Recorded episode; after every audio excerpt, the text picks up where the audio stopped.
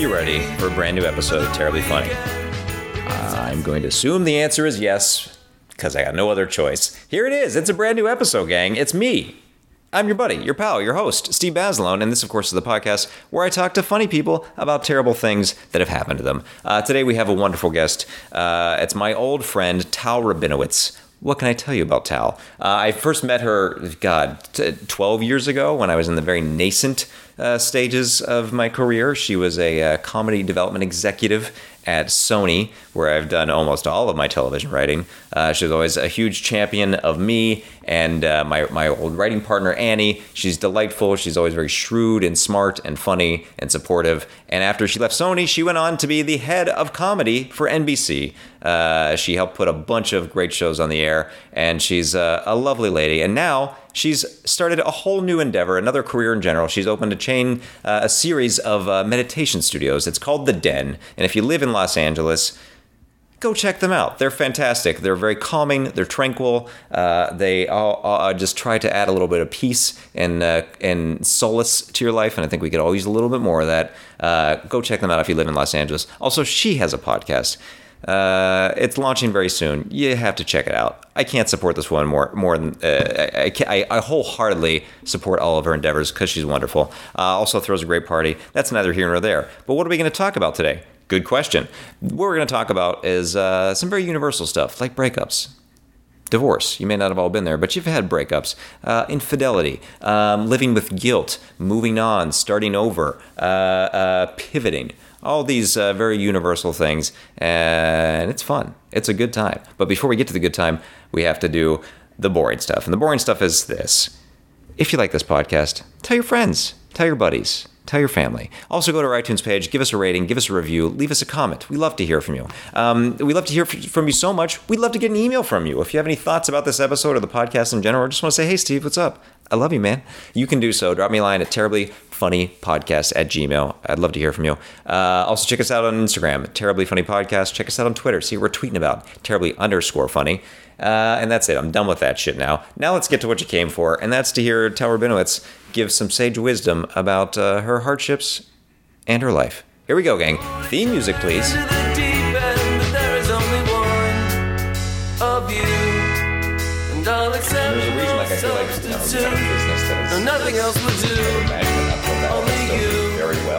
Like so many great, people but it is fucking hard. Yeah, that sure. shit's bad. I mean, and that talk about ego, like that's hard every day because right. you just get terrified. You know, you do feel like you're lifting a boulder up a hill, and you're just waiting for that boulder to just go one just step like, backwards, and then next thing you know, you're like splat. Yeah. so, um, I'm trying to think. Like now, I'm like totally off. What do you want to know? What do I want to know? Um.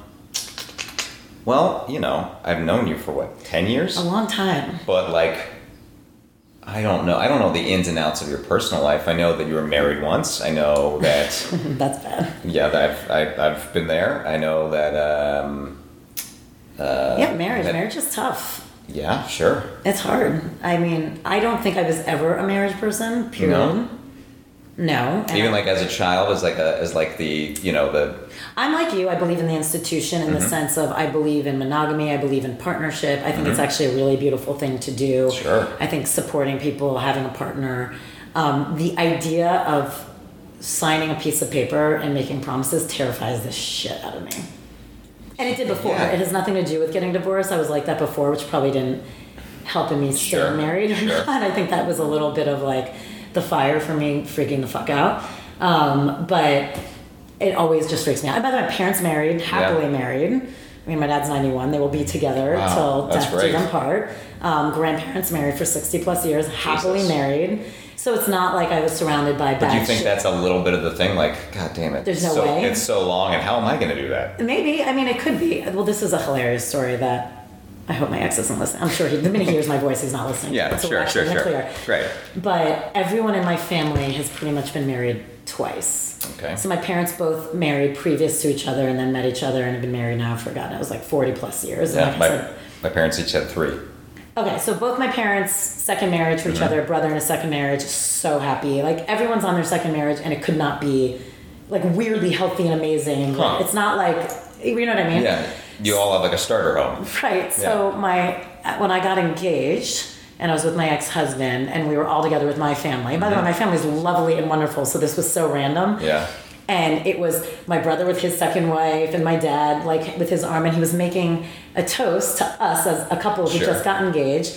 And he was being very sweet. I forgot what he said. And then he hugs my mom and he goes, The second time's always the best. Oof. And I'll never forget, like, my ex just looks at me, he's like, What the fuck? And I remember joking, like, Dad, you might want to, like, redo the toast. Like, Yeah. this is our first, and hopefully it's going to work. And by the Uh-huh. way, was so right.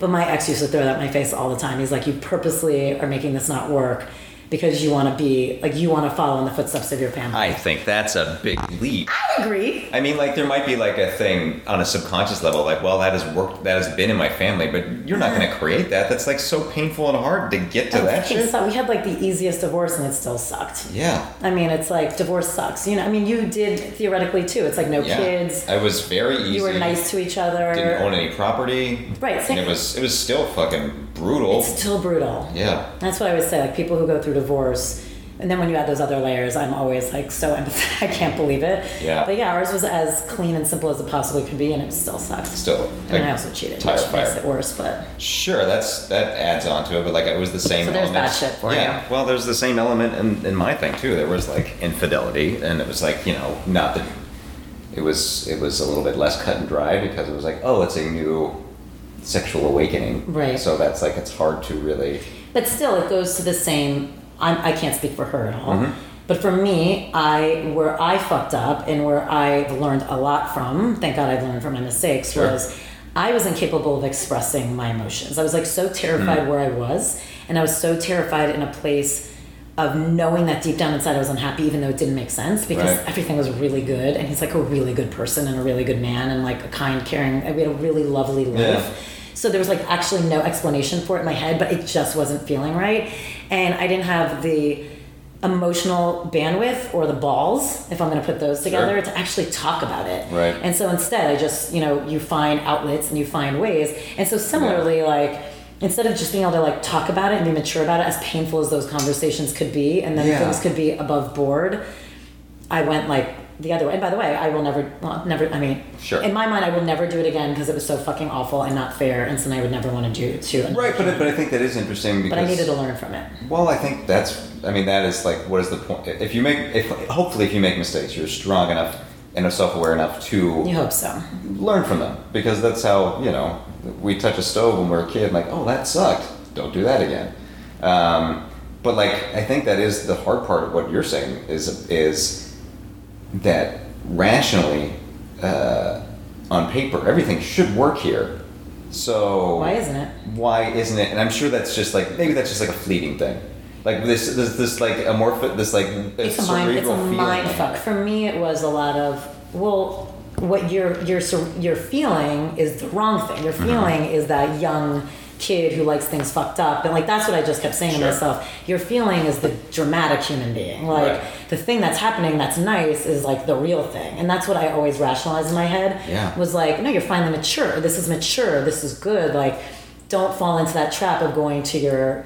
And by the way, you go to therapy, people will tell you that. Like, oh, don't fall into that trap of like making the same mistakes. Like you're you're craving the mistake versus what's good for you. Right. But honestly, in the long run, it was like, no, it wasn't good for me, even though it was a beautiful thing. Right. I mean that, and that I think is a huge lesson for anyone, especially for me, which is just because something looks great and is not necessarily horrible for you doesn't mean it's right for you. Right. Like even though it was like there were a lot of good things that came with it, it it just wasn't right for me. It wasn't where I was supposed to be, and I just wasn't communicating with myself. Yeah, that's. I think it's really hard to like when it when it feels when you can't rationalize where you where it's just like this intangible thing because it's easy to be like, I. I think you can always be like, well, the grass is greener, and I'm just being And insatiable, that's right. and that's always going to be the case. all the time. always going to be the case. I was case. like, oh, I'm always going to feel that way. Which, by the way, there is an element of that always in life. Sure, so of I was course. like, yeah, But like, but then you can be like, well, as soon if, if I were to if I were to go the other the way, same way.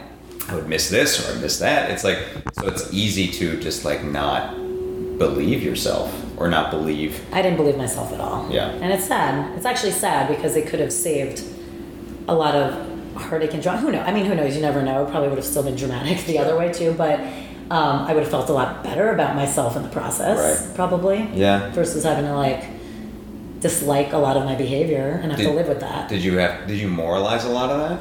Was it? I mean, wa- was there like a lot of guilt and like? Uh, there still is. Yeah. I still find like when I and I'm so sorry. I feel like I'm probably so much headier than like I, I'm like this is like my meditation shit that comes out. But like I still find whenever I'm like really meditating or going somewhere deep or like doing something, it'll surprise me. Like sometimes it'll come up and I will just be like in tears because I still feel so bad about it. Yeah. And it's like, and I would never change anything, and I would never take it back. I love where my life went from Mm-hmm. Sure. it. I know the lessons I learned, so it's not about it's just disappointment in my character, and that's like a really hard thing to get over because It's a not that doesn't because really- it doesn't go away. Like Yeah. I can't change what happened, so it's just again trying to learn how to like soothe that wound and like just get. And I'm clearly not that. I thought I was. I was like, it's really surprised me the last time it happened to me. I'm like, oh fuck, like I'm still really disappointed in myself. Who knew? Yeah, well, I think it's just like you're from that point forward. You're just trying because I still have things like when I was 21 years old, I was I had like a kind of a, a love triangle happening, and I didn't know how to handle it because I had never been in that position before, and I I was just always. I think the thing I'm always doing is like going against like what's rational and versus, versus my instinct Right. Um, because like rationally like oh well i'm being open about things but it doesn't feel good Right. and it was just like and i still look back at that period just like i just handled this badly because. Were you communicating it to both? Ish. i think yeah, yeah i don't i mean I, didn't- I didn't do a good job i didn't do a good job and i thought like well this is okay this is because i thought like this is this is adult romance and it's complicated and Right, as but- opposed to being like making a decision and like And your gut the whole time is telling you like you're being a dick right now. Yeah, or just like you're not doing this well and you're disappointing people and you're, you know, have friends looking at you and thinking that you're just you know, and it's just I didn't know how to I didn't have the at that point the emotional maturity to deal with that. It's really hard to check in and figure out which one's talking. Like it's Yeah. really hard. It's Yeah. like wait, who's talking? Is that the rational part or is it the gut instinct part? Like which one is correct and which one is talking? Yeah. And who am I supposed to be listening to? Let me ask you something. Do you find that I am sometimes like annoyed and astounded that like I'm 37 and sometimes I feel like god damn it I should be better at this by now. Like I should know how to whenever I have like levels of indecisiveness or um, self like doubt or or even just like like uh, self-loathing or whatever the fuck it is in a relationship in career like why are Kind of like adult acne. You can't believe you still get it sometimes. yeah, yeah, and it's like, oh, shouldn't I be? Shouldn't I have the tools to deal with this? And it still feels like I'm still doing the same shit that I was when I was 16 or 20. Yeah, I definitely feel like I don't do that, the Mm-hmm. same shit. I feel like I've come a long way and I can process things in a different way and I see things clear and have the ability to kind of look at things from a further perspective. I get really disappointed in myself though because there are still moments that all fucking goes out the window. Yeah. And like especially like with my my boyfriend slash husband, I call him both because Mm-hmm. he's both to me. Um, he and I really know how to like get each other's triggers. Like it's nobody's business. That's kind of your job. Well, It's not, but then we're Mm-hmm. both very good at it, and um, I it really I get very disappointed in myself, and I'm like, are you fa- like how the fuck are you falling for? And by the way, we've not been together long enough where I'm like. I know he was just getting my trigger. Like at this point, I can see it a mile away. Yeah. I know the drill. I know Uh-huh. the tactic he's gonna take. And I still, when I fall for it, and trust me, you don't want me to fall for it because I will become a raging fucking Oh, cunty sure. lunatic. Sure, excuse my language. Um, I will literally just be like, "What is wrong?" Same, same thing. I'm like, "Do you even know what it's about? You know this is your trigger. You know this is not what's really going on with him. Yeah. You know it's not what's really going on with you. You know you have the ability to step out and just disengage. Why the fuck couldn't you do it?" Yeah, so why can't you be bigger than this? Right. So I find like yes, I still fall for some shit, but even sometimes when I'm falling for shit, I have the ability at least to see it very quickly. Right. So like again, that doesn't mean I fix it, but it does mean I notice it and I process it at least. Right. So even though I still quote unquote fuck up, I mean I don't know what that means anymore, but like Not the, You know, not I'm the not- ideal, I'm- the, the person that you want to be. yeah, it's like I'm not on my best behavior. Um, I feel like I see it very clearly, quickly. Like I can, Right. even if I'm not sharing it or admitting my behavior, I can be like, oh t- fuck, Tal, like that Yeah. was just shitty, or Well, that is the, that, I think that is great where you can be like, I know I'm, I'm digging in, I'm being stubborn, I could stop this. but I don't. I don't yeah, want to. I don't want to reason. for some fucking crazy reason. Yeah. It is amazing that hold where you're like, and by the way, and then when you're in hindsight, when you look back, you're like, oh, what the? F- why couldn't I have just in that moment shut the fuck up? It would have just been fine just to take a breath to like a lot of the tenets of that I think that you probably are distilling every day. Absolutely. But just like take a breath and just be like, this doesn't matter. And it doesn't. Really and it doesn't. never does. It never. It rarely matters unless it's going to be like relationship wise, unless it's going to blow everything up, and like it's I finally articulating something that is much deeper and bigger. Right. Otherwise, it's fucking doesn't matter. And So he and I talk about it all the time where I'm like, we fight about the dumbest shit. Yeah. Like when it goes back to it, I'm like, it is so dumb. Like so dumb. I can't believe that fight equaled Yeah. that reaction. But is that like indicative of a bigger problem? Is that just like other underlying things? Because like the small things are usually like I am hurt or I am embarrassed or I don't I have issues with something else, but this it's just manifesting itself in the dishes or whatever the fuck. A little bit. I mean, I think we're both, yes, I think we're both, like I said, we know how to just Mm-hmm. push each other's buttons. And I think we can both be really stubborn and really reactive. Right. And so I think that inherently can just be a pain in the ass. like, it's just that combination. Um, I can be tough too. Like, I can be tough. Like, I demand a lot of like someone kind of really stepping up. And as much as I love my husband, like, that's mm-hmm. not how he was raised. Sure. So it was like, I think I put him sometimes in uncomfortable, emotionally uncomfortable situations. Again, not on purpose, just Right. by like who we are. Well, and I think that creates someone to act out as well. Because Sure. you're, if you're not used to that way, your instinct is just be like, what the fuck? You know what I mean? Yeah. So I think, is that a bigger problem? I don't know if it's necessarily a problem. In some ways, it's actually a really beautiful thing because I think we both ch- challenge each other to be better versions of ourselves. Is it a bigger problem in the sense, yes, until we both keep growing and become bigger versions of each other, it's going to be underlying constantly. Right. Well, it's just like a core thing of like we are different people. We are very different people. I think I found, I uh, learn a lot from him every day because we're so different. and that's that's great. Yeah. I think I for a long time uh, have had a hard time recognizing that it's okay to be different people, because I feel like a lot of times. Uh, um, I feel like my ex and I we are we grew up in the same place. Yeah. We like I, we had like very similar families, uh, very similar interests, and so there was like such a very Overlap. this overlap and similarity that like it took me a long time to be like, oh right, the differences are good things, and that it's not it's not fair to like try to force project every just like the things I like.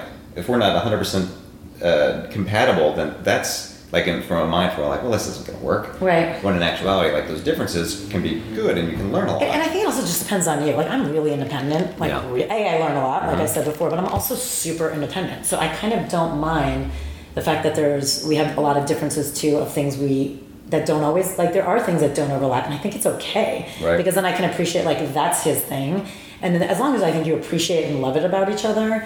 I, I like having certain things like I like to do by myself, and that Yeah. that has nothing to do with him. Like Yeah. that's me, period. No matter who I was with. So for me, it works well. I think it totally also depends on the blend and the people involved and what they're okay with. You know Right. I mean? Yeah. Like with any relationship, really, it's like an open relationship is only going to work with two people who are okay with it. So it's all about just like what are two people okay with in the relationships, and then work off of that shit. What is the thing that you think you you learned like from the first from the first round?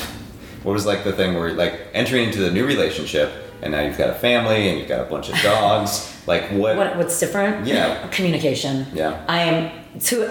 It's hilarious though because like I said, Alec will literally. I say you got the.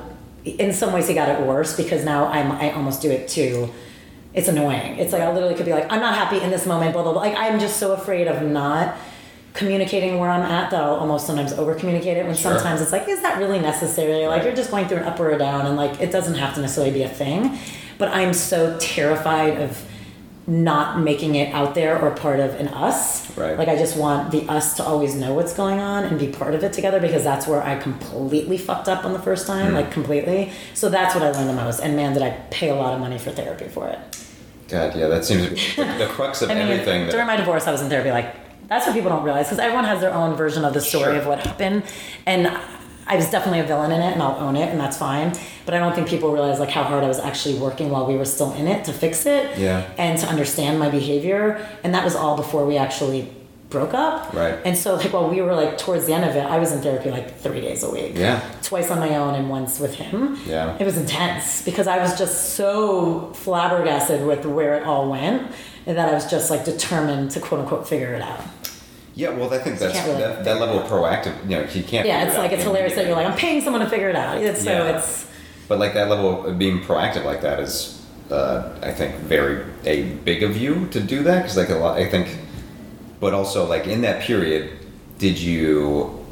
Was it just like a lot of? Um, It was dark. Fuck. Just fuck. What did I fuck? It Like was- that kind of feeling. It was dark, confusing. Yeah. I was really sad Sure. because I was really confused. And look, my life was really busy. I was working. I mean, I was running NBC Comedy at that point. Like, it was really difficult, so I couldn't process it. I used to just sit in my car and like cry all the time. Like, I'd be going to movie like meetings and crying and like. Ugh. It was. bru- I mean, I remember our breakup actually happened during pilot season. Like, Oh, and I remember showing. up. It was my birthday. Like, I remember showing up to. Uh, what were we shooting? We were shooting um, Dads with Kids Sure. and it was a multicam thank god so i didn't go to pre-shoots that day i sent someone else which normally i'm like on top of that crap and i was like in the fetal position on my friend's couch just it was the day after so i was like i just need a Oof. day or like two days afterwards and i just remember you get so dramatic i remember just sitting I, you probably remember this sitting on the couch and just being like i feel like a boat that's like untethered in the sea like all of a you just like You turn into like the shitty poet. it's like a Yeah. total shitty poet, and you're just like. and I remember getting to the shoot maybe 15 minutes late. I mean, mm-hmm. I really had to like pull my crap together. And it was great. Like Fallon had balloons for me because it was my birthday, and like nobody had a clue. He had balloons and cake and like sang Right. to me because I was actually really close with him. And it was, and I just remember Bob saying, my boss saying something to someone. Why the fuck is she? And by the way, I've never been late for Yeah. anything. And he's like, "Why the fuck is she late? 15 minutes." Yeah. And I remember just swallowing it because I didn't have the heart to be like, well, you know, my entire life just changed as I knew it in like a snap.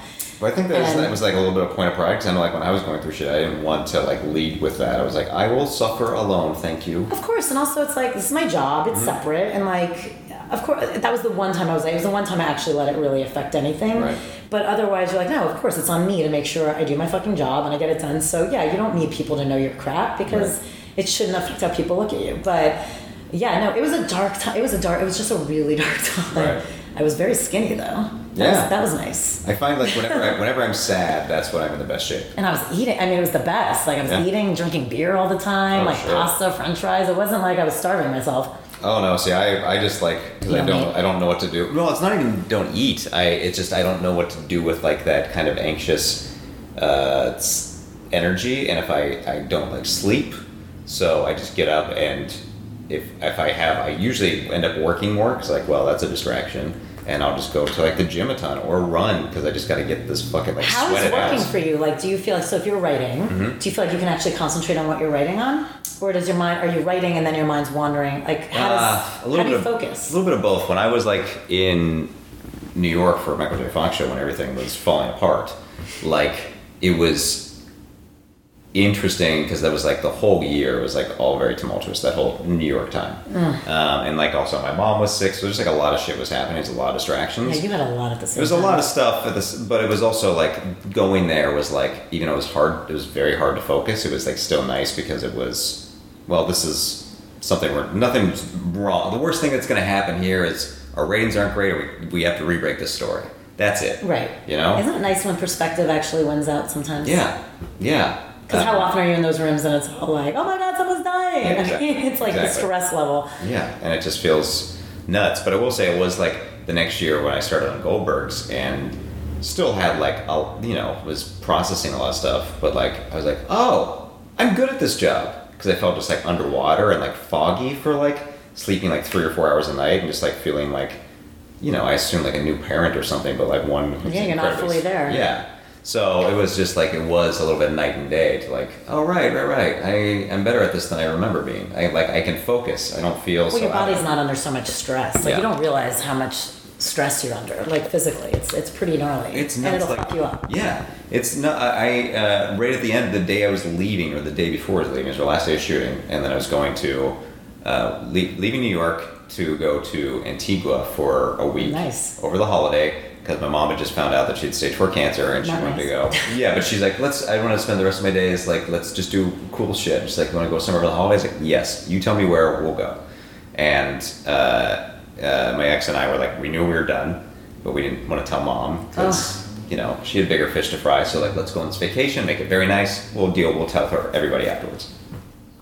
So like was packing all my shit, sending it back to LA, and was just going to like I, I had a gym two blocks down the street, so I was just like kind of just jogging to the gym, like not like even like running, just like I was briskly walking. I took a step and my back went out, Oh my god. went out so much, and I was like, what the fuck? and it was like out for like three days, and it was like the first half of the trip was like a disaster, and then How'd you when I- even get there?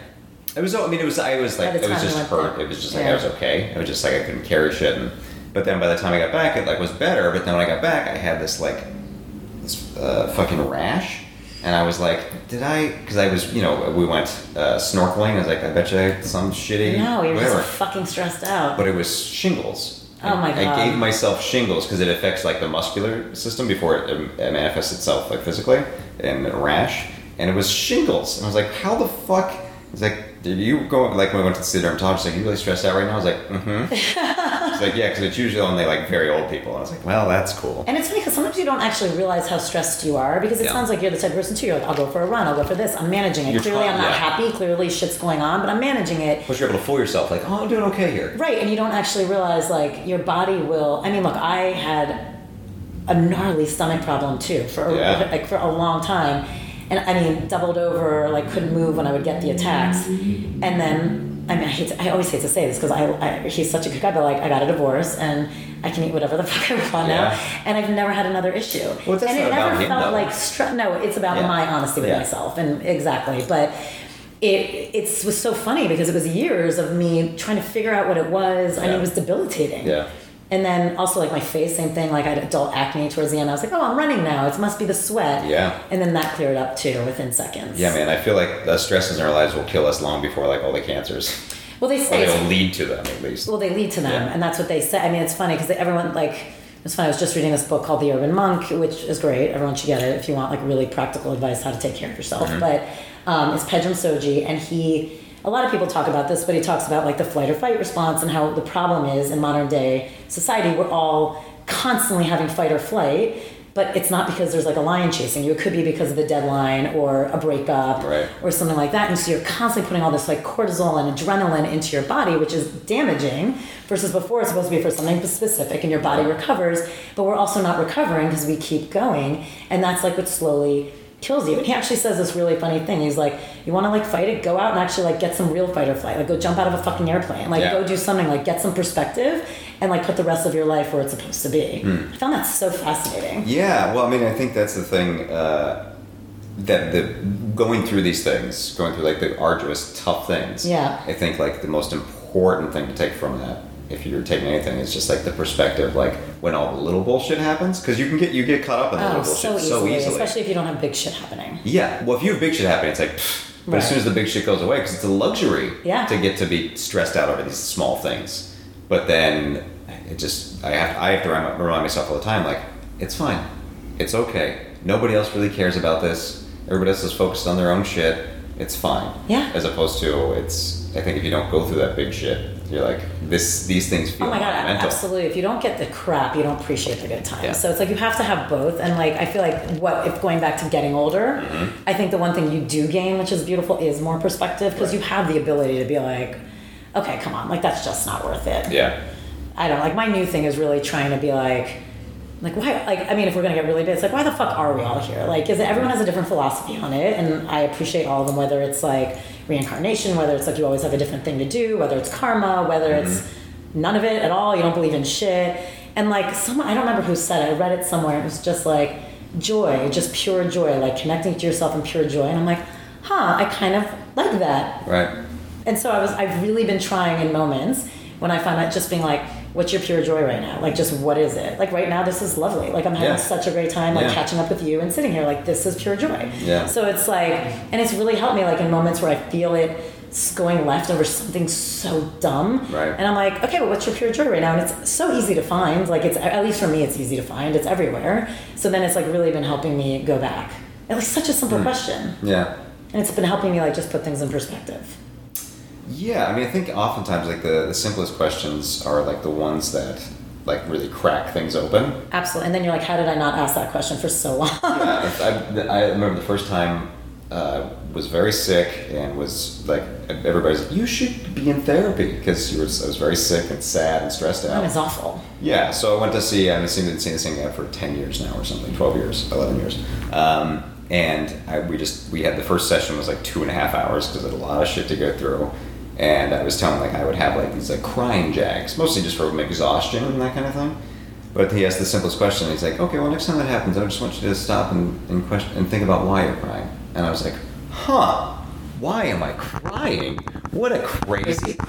Why hadn't I? And I was like, why the fuck hadn't I ever thought that? I just thought it was like, well, it's just a chemical or what this this specific thing. So what happened the first time you asked yourself? Do you remember? Um, I think a lot of uh, times it was there were two things, and it was like one I think was about home, but the mostly it was about like any sort of injustice. When there was like because I, I think I was why me? Yeah I mean injustice like in wherever if it was just like any sort of injustice in a commercial or like an NPR story Oh, whatever. it. Sometimes it's like reactive crying. It wasn't about yourself. Yeah, no, no, no. So I think yeah, I think I would always that would always bring it out in me because it felt like a lot like why am I 25 and crazy sick?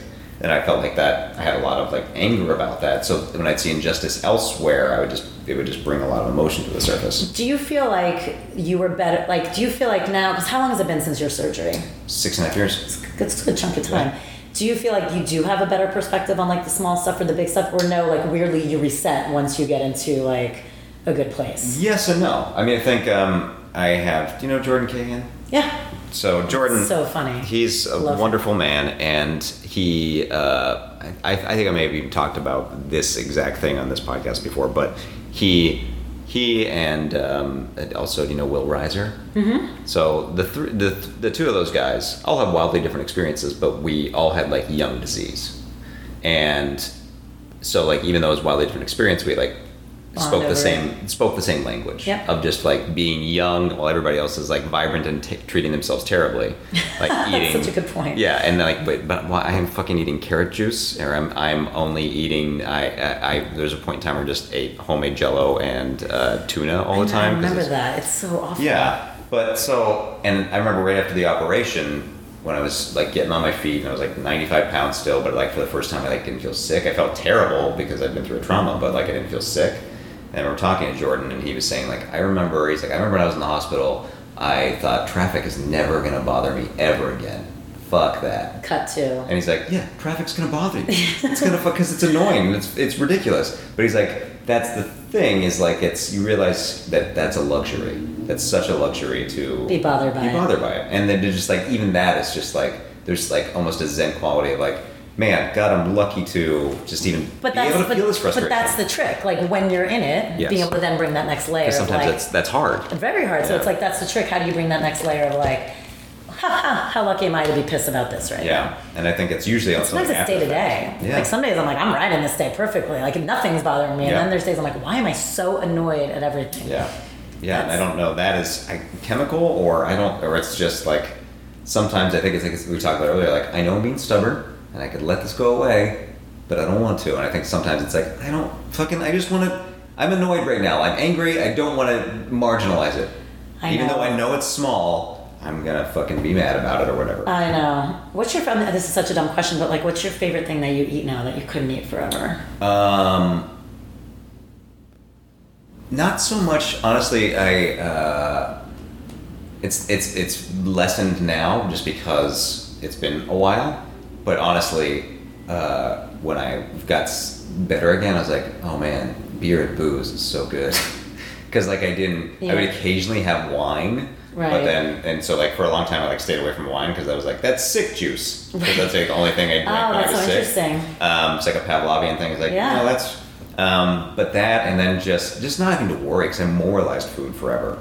Like I would just be like, if I eat this fucking pizza or if I eat whatever, it's gonna. It might be bad, but the truth was like everything was bad. Do you feel like you have a healthy sick. relationship with food now, or did it create any like unhealthy like? I think so. I think so. I think um, I'm just like more moderation. Like I don't really watch what I eat at times. I don't eat terribly, but like I eat very slow. I think that's a lot of from the moralizing stage because there was like two separate times I was in the hospital where I couldn't eat for two weeks, where I just you know I was getting IV fluid, but where you just can't eat anything for two weeks. Oh just because like I was blocked, so like you can't put anything in because it's just fucking sitting there. And it would, like if I eat anything, it would be just like immense pain.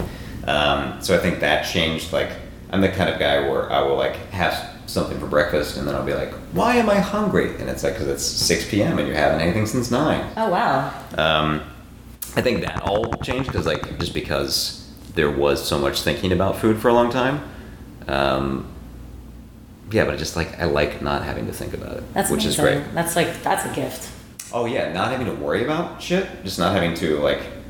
I just like even just uh, I know it's like such a small thing, but like people who like find out that they have um, uh, uh, what is uh, you know when you can't have tolerate gluten. What is the disease I'm thinking about? Oh, here? oh my god, now I just why can't I do it now? I watch my I it. say I get, oh my god, why am I blanking? I Yeah. watch my call it. Are you blank? Everyone, everyone is it right now. Every single person we know Yeah, everybody. is blank. Fuck. Anyways, Oh but I feel like this is gonna kill me. It's gonna kill me too. But it's like even that is like I get it, man. It's not a it's not a big thing because there's so many things that don't have it. But it's just like when you just but I, I want I want the thing, and it just like it just kind of at least for me it was like I just resented like having to m- have to Worry and think about it. have to think about it and worry about it, and also to uh, uh, narrow to close things off. I think, yeah, it's funny because I obviously don't have that, but I do.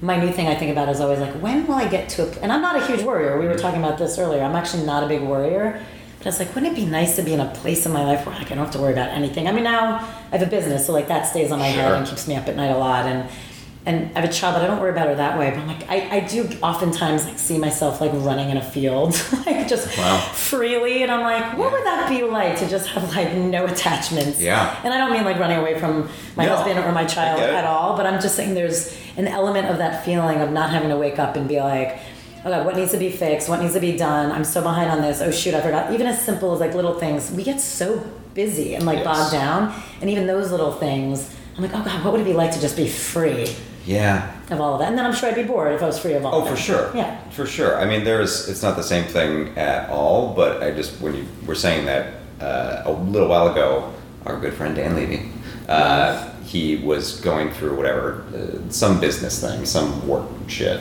and it was like very stressful for him. And his uh, nanny, who's like a younger, like, Did he go get like a business degree? No, no, no, no, no. I mean, he was, I think it was just like negotiations for contracts. Oh, got it. fuck- Oh, you said was. I'm like, did he? know? I was like, what No, the no, no. fuck? No, it was just like whatever. It's like, when did this happen? You Yeah, missed no. it all. Got He's it. just only doing comedy. um, but like his nanny, who's younger, is like I. She just said like, I don't know. I thought I assumed like the longer you do something, the easier it get. And he's like, no, it's always Annoying, I think. right? Well, yeah, but I think that's like everything. Like I just want to be like to, to be free of everything. It's like I don't think that's ever you just take you take on no it's never a thing and you just Yeah. take on new and different versions of it especially Yeah. like in comedy or writing or contracts it's like then you're just yeah there's always like another level that now you're negotiating for that it's always Yeah, and I think it is. I think it is healthy. Like whenever, whenever like anybody asks, like, what do you really want to be doing? And my general, my pat answer is like, I want to be doing uh, what I'm doing now, but more and better. And I feel like that's I what I want that. to do in life in general. It's like what I'm doing now, but more and better. Whatever that means. Like it's, I want to be better, like at, at being kind, better at.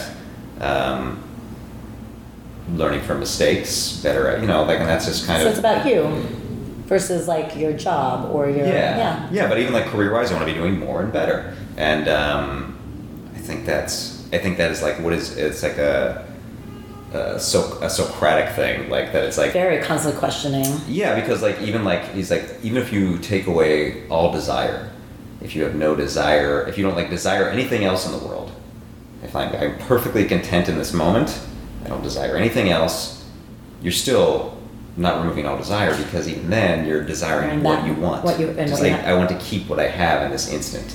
it's i mean it's so fascinating i mean that's kind of what i was talking about the idea of like detaching is a version of that which Mm-hmm. Yeah. by the way is like if you go super super zen and i don't know who i don't know if any of us unless you're going to go live and be a monk and go Yeah. live in a monastery i don't think it's possible really to Yeah. like totally get to a point of total detachment of living that but it's it's crazy to think about because it's true it's like even if you feel clear in this Yeah. state like you're still processing that clarity Yeah, and you're just like trying to hold on to it, yeah and even that like some stress that's comes attachment from that. Yeah. and that is attachment yeah, but I but I think those things are healthy. I think Oh, I love it all. to I mean, this is the shit I think about all the time. yeah exactly like what is what is like um, uh, you know there uh, there's this movie this Mike White movie came out a little while ago called Brad's Status. I was didn't like see it, but- it's very it was very good like really slinked under the radar but it was very like sweet. I love his movies. Yeah, and like the whole the whole like mission statement, the mantra of the movie is like it's diminishing returns comparing yourself to others, and that's like the whole thing. Thousand percent. And I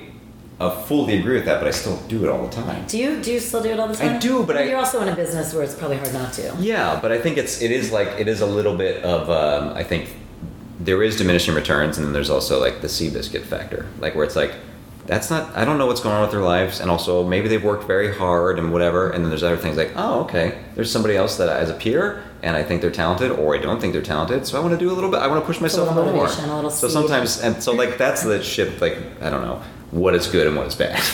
How Right. where's the line between like this is poison versus this is healthy? It's funny because I feel like I've, I mean, I clearly have that. I've always been one to be like, oh, I want to do better. I want to Mm-hmm. do better. I mean, I'm a hard worker. I've just always have been. Um, and I was raised that way. It was Yeah. always like, why the minus? Why not the plus? You know, like, Yeah. Jesus Christ. But, um, but I think I've gotten so much better because even in this business, I've watched myself at times where I'm like, if there's, there's competition, I'm like, wait, they're doing that, and I actually will stop myself. Like I won't even look. I won't Yeah. even be that. I'll try and keep up of what's happening just because to be knowledgeable. Sure. But I've gotten so much better about being like, concentrate on yourself, figure out what you guys want to do, remember your brand, remember who you are, remember why you did this, keep going. Like that fueled you to get this far, keep going. And it's been a struggle and it's something I actually work on every day, but I've Yeah. really noticed me working on it because it's something very different than before I'd be like, wait, what's happening? Okay, I can do this. I can, and like, and I've really made a point of being like, okay, I'm putting that over there. I, I can self motivate. Like I know I can self motivate, so take it from there. Like you do what you think you need to do and stop Right. getting sidelined by someone else. Yeah, because I think there is like that is at, at a certain point you're just hurting yourself, but then Absolutely. sometimes you need that like little bit of. Uh, I know, but then it can be like hard. I mean, I see moms do it all the time, Sure. and that to me is like the saddest thing. Is I'm like, it's so not worth it. Like we're all doing the best jobs we can do, man. and we're all going to do it there's no, different. and there's also no right way to do it. Zero right reason way to do it, and it's only I always tell people like, if you know yourself. And you know you're a good human being. Mm-hmm. Just trust your gut. You're going to raise your child the best way you are going to raise your child. Like trying to take someone else's philosophy is going to just be weird because it's not your own. And it's like, and just because so and so does it this way, that might work perfectly for them. But like, you got to figure out your own shit. Otherwise, you're just chasing. You're chasing the wheel all the whole time. Well, I think also just like that, what you just said is like a a great bon mot of like life in general. Like if you. Uh, if you know that you're a good human being, just trust yourself. just trust yourself, right? It's like, and again, doesn't mean you're going to do everything Oh, you're gonna fuck perfect. up. You're going to fuck up Yeah. still. But like, just trust yourself. I remember saying it to one of my best girlfriends before I had kids, Mm-hmm. and she was really upset. She was like comparing herself to other friends of ours, being like, "Am I not doing this right? They're doing this." They're, and I'm like, "You were one of the loveliest people I know, and you were such a good human, and you were so kind, and you were so sweet." Just stop with the Right. noise and pay attention to you, and I promise you, you're not going to make the wrong decision. Right. And I was saying that I'm like, if you were an asshole, this would be a whole. If you were the most selfish human being, maybe I'd be like, yeah, you got to work on that with your child. But like, Right. I'm like, you're good. Like, trust yourself. Stop worrying about what the books say, what the other parents say, or the judgments and all that. Yeah. Yes. Also, we live in LA, and there's just judgment everywhere. Everywhere. It's like fuels people for breakfast. Yes. Yeah. Like, who can I wake up and, like, got make fun of great, today? Great bowl of judgment at Sycamore Kitchen. It's very it's delicious and slightly healthy. berries. But Um, I mean, I'm looking. You work in writers' rooms, like Yeah. and comedy rooms, I should say specifically. Mhm. I mean, they're so much of it is fueled on judging, making fun of. Oh, I mean, sure. that's part of the fun of it. and it is fun, and it is Absolutely. like it's just like an understanding of like, well, what is like playful and healthy, and what is Where's the line? yeah. But then, That's where is the line? Yeah. And that's always the trick. And it's like, and where's the line for you as a human where you know how to do it playfully, but you don't let it start overtaking the way you think all the time? Yes. I think as a comedy writer, that's got to be one of the hardest struggles I think so. because that can lead to de- like depression because Yes. if you're constantly thinking about like the negative, which is funny. Like the joke is always like in the negative. What's the negative we can pull out? That's Yeah. funny. I mean, that's what's fucking hilarious. So it's like, and that's the exercise you're doing every day. So it's like, what's the line of when it tips into that's how your brain only works? Well, I think I will say I think it's probably easier now because I think there's been a real change in like uh, uh, the comedic arena from like the '90s and the early aughts, and even the mid aughts. Whereas just like especially the '90s was just all sarcasm. True. It was all um, cynicism, and I think that slowly as like things have either gotten better or worse, it's just like earnestness is more uh, celebrated, Well, and totally like agree. there's like a lot of just making fun of shit to make fun of shit is just like I think it's recognized as like sometimes that's very fun. Other times it feels like Easy way out. Yeah, it's it's it's it's uh, it's it's a it's just always going blue. Like you're just making fun of shit. It's just like that's fine. Right. But you got to differentiate. And I think like the fact that like earnestness is celebrated because it used to be shit upon. I think is like It's a, helpful. Yeah. That's actually a really interesting point, and that's good. Yeah. Because to me, that's always like the scary thing is like Sure. if you train if you train your muscle to work that way, it's going to work that way all the Yes. time. Yeah. I mean, I think like it must have been very hard when like you know Janeane Garofalo and and Denis Leary were like the just like that sort of ugh was like that was that was just like the, uh, the That was- upper echelon of comedy. Yeah, and then imagine living your life every single second like that. Mhm. That's like brutal. Like Yeah. I remember, and everyone will name nameless, but I remember going away on like a weekend trip with a few comedy writers, Mhm. and we were somewhere, and it was like just at one point it was like the complaints, and it was like ugh, this and this and this, and I remember looking at the person finally going, God, life must be so difficult for you. Yeah. And what was really funny, the reaction was, it really is. Mm-hmm. and I was like, all right, at least that's fair and honest. But I remember feeling like this heaviness of like, fuck, I couldn't imagine like walking through life where everything sucked. Well, also, but like, there's a point where if you're, and that's fair to like have complaints about things. That's Absolutely. I'm not saying to be a, I mean, look, I, Yeah, I'm complaining but, here. But there's like- also, but it's also like you got to recognize at a certain point you're making it worse for yourself, It's man. all attitude. It's you're making you- it so much worse. It's all, I always say happy people aren't lucky. Everyone always Yes. thinks happy people are just super lucky. And I'm like, they're not lucky. They just know how to process differently. Yeah, I mean, man. I mean, I think there is something to be said for like manifesting your own destiny a little bit. It's funny. I never, you know, when The Secret came out, remember that bullshit? Sure. And it became like a whole big deal. And I, I was so angry at that. Yeah, it was such bullshit. It was like also, such bullshit. But the, but part of me was also like, this person made so much money. Don't people know this? Like, I mean, I grew up as an athlete, so I'm like, I mean, I used to go to sleep thinking about how to hit the ball better, and I would like do it over and over again because I knew that would make me better on the field the next day. Like, I used to prepare for like interviews and practice the questions. Like to me, I'm like, don't people just know how to do that? Like, isn't that Yeah. what people do? And then someone was like, no, like a lot of people don't do that. So the secret was, even though it was a little extreme, was a version of teaching people that. yeah. Um, so I, I always didn't believe in manifestation either until I got older, and I was like, oh, I guess I do do elements of that, and I didn't even realize. yeah, well, just like I'm thinking about the thing that I want, and in doing so, I'm going to in a positive way. Yeah, and I'm going to. I'm preparing myself to be in the position to get the thing I want, and, And, that's see, basically and the seeing secret yourself is, right? have it too. Yeah. Absolutely, yes. Yeah. I mean, some people were weird, like you heard about. I don't know if it was. I never saw it, so I'm, I'm speaking a little out of turn. But I don't know if it was in the secret or a story from it later of like the woman who basically set the table for her husband who left her cheating on her to go to another woman. She set the table every night so he would come back. Like basically, like Oh wow. And part of me was like, well, ah, that's a little sad. And like, maybe that's not the person you should manifest coming back. Like, Yeah. Right. So that's when I was like, but I do think there is something of picturing yourself having what you want and need because Yeah. I think.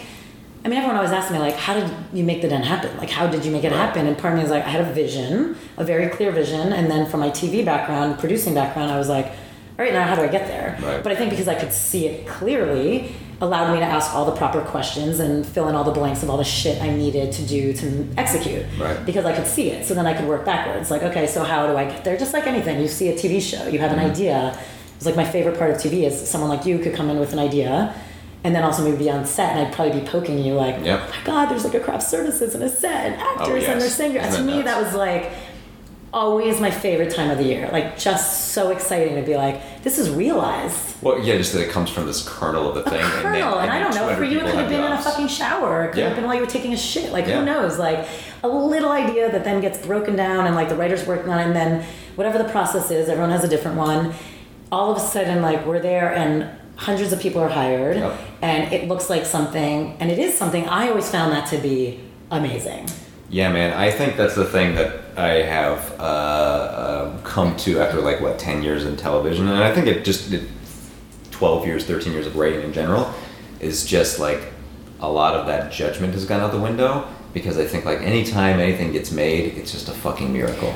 And it's like so cool. Yeah. It takes a lot of really talented people to make something Yeah, bad. and it's so easy to judge. And by the way, and just because something's bad doesn't mean it always started off bad. No. That's what people forget. It's like it might end up bad, but that doesn't mean that script wasn't genius or Yeah, man. so much shit happens in there's the there's so many moving pieces. You can just have one thing that's off, and oh, it's not and that's that why great. having a hit show is a fucking miracle Yeah. because it really is so much has to work. Yes. And I mean, we've all seen it. That's why I used to say in pilot season, like I started learning how to ride it really evenly Mm-hmm. I'm like, okay, it's a bad table, probably will end up being our best pilot. Like Yeah. you just you don't know what's gonna happen. you don't know what's to happen. And I always I used to tell my team all the time, put the seatbelt on, Mm-hmm. sit back, it's a ride, and I don't want anyone overreacting from this point on. Like, let's always work to get the best. It doesn't mean don't work on the script when it's a shitty table. It's like let's all do everything to get the best material we can get.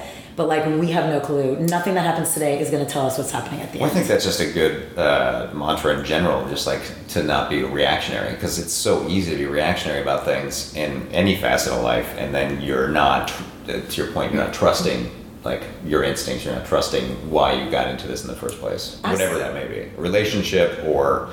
Uh, I mean, absolutely. It used to drive me crazy when I'd be in like New York around the table, like in you know Comcast, and they'd be like, "But Tal, is this going to be like? Is this going to work? Is it going to be the hit show?" And I used to laugh. I'd be like. I'm not can't fucking tell you that. I would say that. I'd be like, because I'm from Jersey. I'd be like, Kirsty, I'm like, I can tell you, it's original, it's great, you can promote it, it's fun, it has great stories. Like, if I could tell you what was going to be every hit show, you guys, we would never have a dud on the air. Or if you could do that, I mean, also, I'm like, if you'd ever listen to anything we'd say, Yes. then maybe we'd have more shit in there, but that's a whole different story. Yeah. But um, I still love that question because I'm like, really? That's like the dumbest question. Ask me like about the show. Ask me what's great about it. Ask me what we think is going to What do you resonate. What we think is going to connect. why we think it can be successful. Yeah. But don't be like, is this going to be the hit? Because it's like, no. But we all do the same shit. Yes, of course it's going to be. I mean, Yeah. it's like you just get sick of saying it. yeah. Yeah, Yeah. it's going to be the hit. I think Um, that's my freak out about marriage. Oh, sure. Like, I think it's saying is this going to work? I promise, and it doesn't matter who's in front of me. I promise that forever, whatever, what are the words like forever uh, till, death do us part, right? yeah. See, I can't. Yeah. because in my mind, that is me pretending I know what bring what happens in life. Yeah. And I think that's what freaks me out because it's just not how I operate in my Yeah. life in any aspect. It's just like everything I was telling you, whether it's as small as like where I was on TV or how I did the de- like. I just don't operate that way. Like anytime someone asked me about what my five year plan was, I never had an answer. So I think that's what freaks me out about signing papers, which is like anything can happen. Like you were saying, we could be together till death do us part, and that would be the most amazing, beautiful thing. But for me to say I know for sure has nothing to do with my emotion or Yeah. love for someone. No, it's we like change, we evolve. right. It's it's me having this more of a global perspective of like. For me to pretend I know is maybe the most myopic vision I could have. Right. So I think that's why it freaks me out.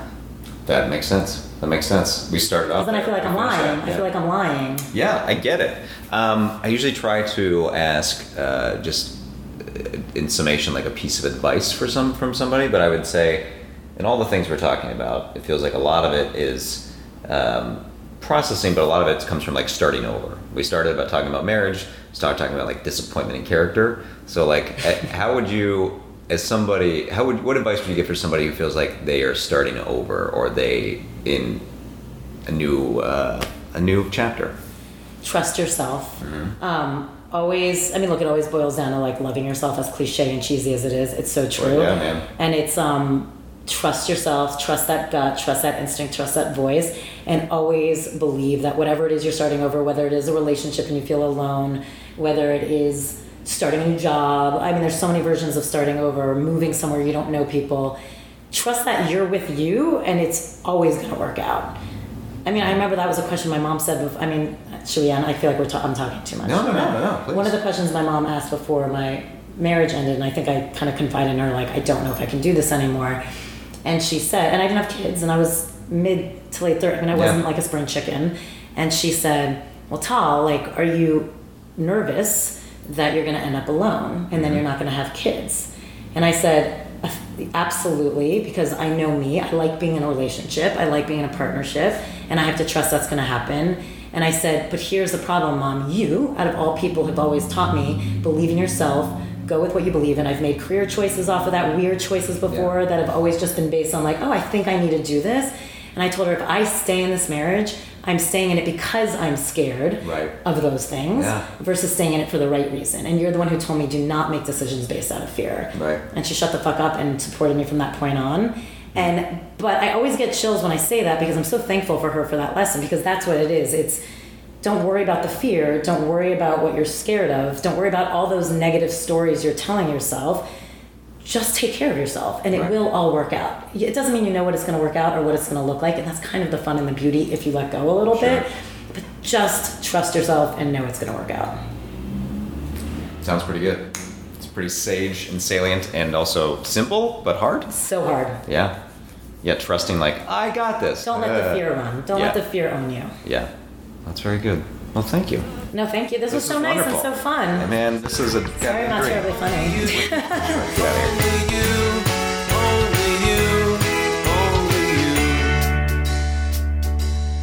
I see evidence of you in him. There you go, everybody. Tal Rabinowitz. She's lovely. She's wonderful. Uh, you got to go check out the Den if you live in Los Angeles. Um, If you don't, check out their their Instagram. It's Den Meditation, and they just started a podcast of their own called Den Talks Podcast. Check it out. It's great. And at the end of every episode, there's a little uh, meditation from a teacher. So it's very calming and soothing and will help you get through that traffic. Um, she's wonderful. Thank you so much, Tal, for coming over. I really enjoyed talking to you. You're great. Uh, that's it, gang. That's a that's another episode. We're done here, except for me to say a few thank yous. Thank you to Hayden Fongheiser for doing everything behind the scenes. Thank you to Julie Pott and Kingdom Fine Club for doing art and music. And thank you to all of you for listening, for being nice, for uh, good vibes. Vibes? Ugh. I don't love that word, but also, thanks for just being chill. I love you guys. Have a great week.